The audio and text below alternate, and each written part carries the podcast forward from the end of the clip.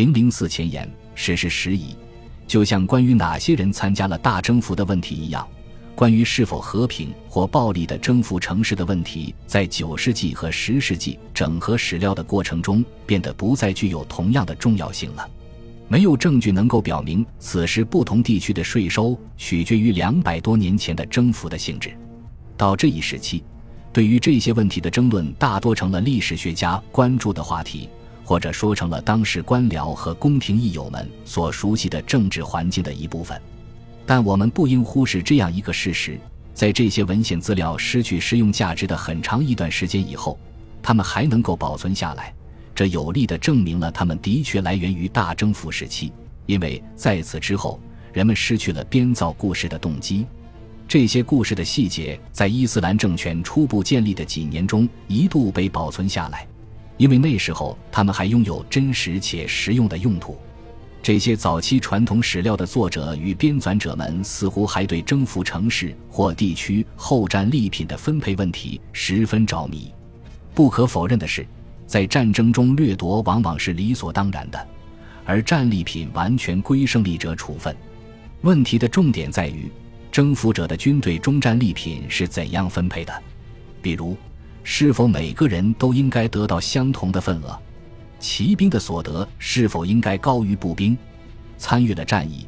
却并没有实际加入战斗的人是否也应该获得战利品？如果应该，应该获得多少？应当把这其中的多少份额运往麦地那献给哈里发？这些问题显然体现了这些粗犷的贝都因战士们在夺取和利用文明社会的成果时表现出的欣喜。但故事的结局总是公平公正的。叙述者们喜欢详细描述战后战利品是如何在一片开阔地带，在众目睽睽下公开透明的分配的。这种叙述显然是一种对美好往昔的怀恋。那个时候。在欧迈尔·哈里发严厉的注视下，穆斯林个个勇往直前，内心纯洁，充满正义。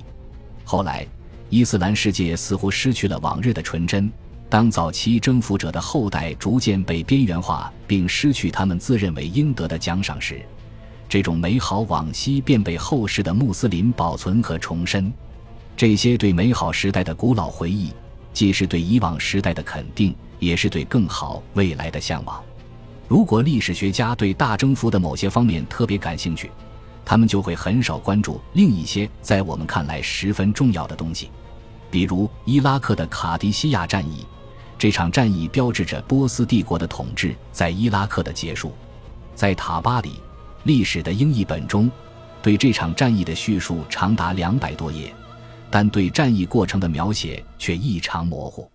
诚然，即使是比较晚期的战争。人们也很难确定其中军事行动的具体经过，但这种模糊的叙述让人几乎不可能对这样一个关键问题做出合理可信的解答，那就是为什么拜占庭和波斯的军队在阻止阿拉伯人入侵他们的国土时会表现得如此无能。文献有时会直截了当地告诉我们，战斗十分激烈，但最终穆斯林获得了胜利。有些文献会记载他们的敌人被赶下了河流或者深谷，就这样被大批杀死；还有一些报告会描述拜占庭或萨珊士兵被用铁链拴在一起，以防他们逃离战场。这并不是真实的历史信息，而是一个惯用的修辞手法，用以体现当时的穆斯林是如何被信念所鼓舞，敌人又是如何被暴君所束缚的。这些故事或许是事实。但他们并没有告诉我们战斗失败的军事原因究竟是什么。对现代历史学家来说，最为令人烦恼的可能是编年史的模糊不清。这是有关阿拉伯大征服过程阶段的一个尤其显著的问题。有记载可查的雅木克战役和卡迪西亚战役获得胜利的日期各有不同，彼此之间可以相差三四年。九世纪和十世纪的编纂者们很乐意将这些各不相同的日期一同记载下来，仅仅承认这些都是不同的观点。由于除阿拉伯传说外可靠材料的缺乏，即使对于早期穆斯林历史中最为重大的事件，我们也通常难以确定它们真正的发生日期。那么，要想重建这些事件发生过程，分析穆斯林军队成功的原因。现代历史学家该怎么做才能理清这些文献呢？在19世纪，历史学领域研究的科学方法刚刚起步时，历史学家们就对材料的杂乱无章、许多文献中明显的传说性质和数不胜数的内容重复及矛盾感到一筹莫展。1902年，阿尔弗雷德·巴特勒写下了关于阿拉伯人征服埃及的著作，他就曾哀叹。在他剔除掉那些无异于童话故事的资料时，关于大征服的文献材料简直是一团乱麻。历史学家长期以来一直在关注大多数材料中混乱又矛盾的内容，但到了二十世纪七八十年代，这些传说的可靠性又受到了更加重大的挑战。德国的阿尔布雷希特诺特对关于大征服的技术中有多少是格式化的惯用内容进行了研究。他发现这些形式固定的内容出现在了大量不同的记载中，可以说随技术的战场不同而转移。在许多不同的事例中，都能够找到这样的相同记载：因为部分居民的背叛，城市如何被阿拉伯人攻下。因为这些内容在太多不同的事例中出现，而且讲述时所用的语言过于相似，所以他们不太可能全都真实可信。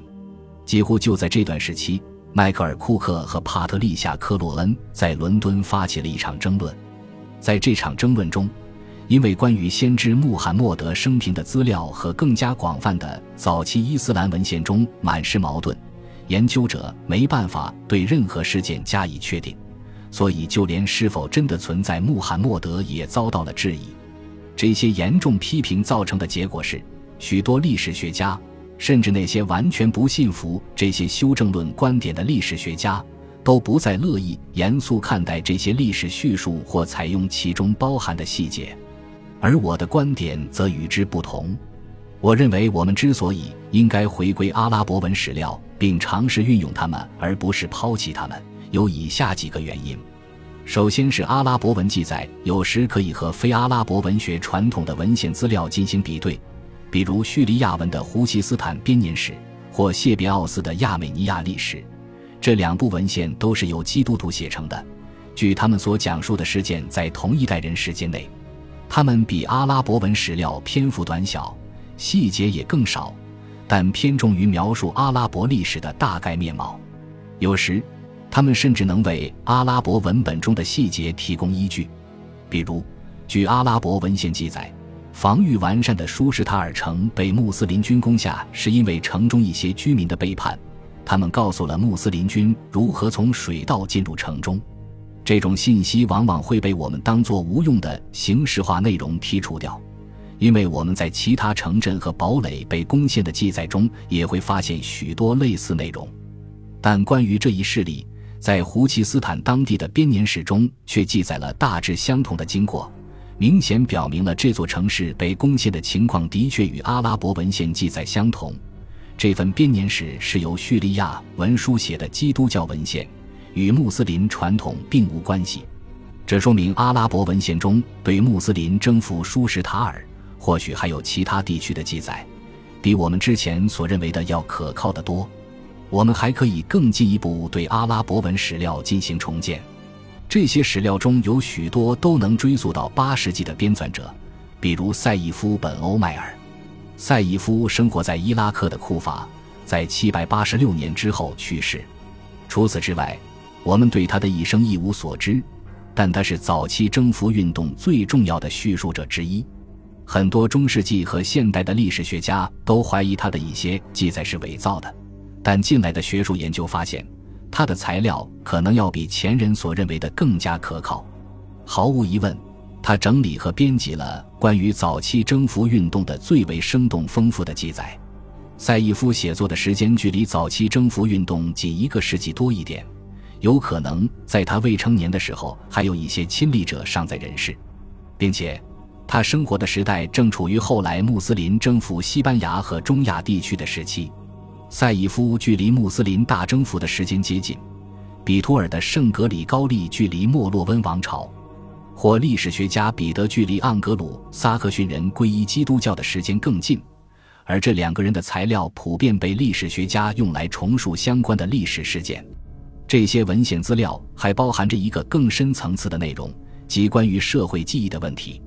詹姆斯·芬特列斯与克里斯·威克姆就曾指出，尽管对事实的记载不尽准确，传统文献却是承载那些有关前人对历史的态度与观察的社会记忆的。这些社会记忆中记录了大量当时社会对过去的回忆，以及更进一步的记录了在诗人编辑相关史料的时代，他们对于这些事件所持的态度。对关于大征服的叙述，我们应该当做这样的社会记忆来看待。在这些社会记忆中，早期的阿拉伯文献十分明显的揭示了大征服之后两个世纪中穆斯林的看法。如果我们想要研究早期伊斯兰社会的精神面貌，这些文献有着无可取代的价值。尽管有些历史学家更倾向于贬义这些材料的价值，但如果我们能够顺应这些材料的叙述，尝试解读他们想要表达的信息，就一定会获得很大的启发。感谢您的收听，喜欢别忘了订阅加关注，主页有更多精彩内容。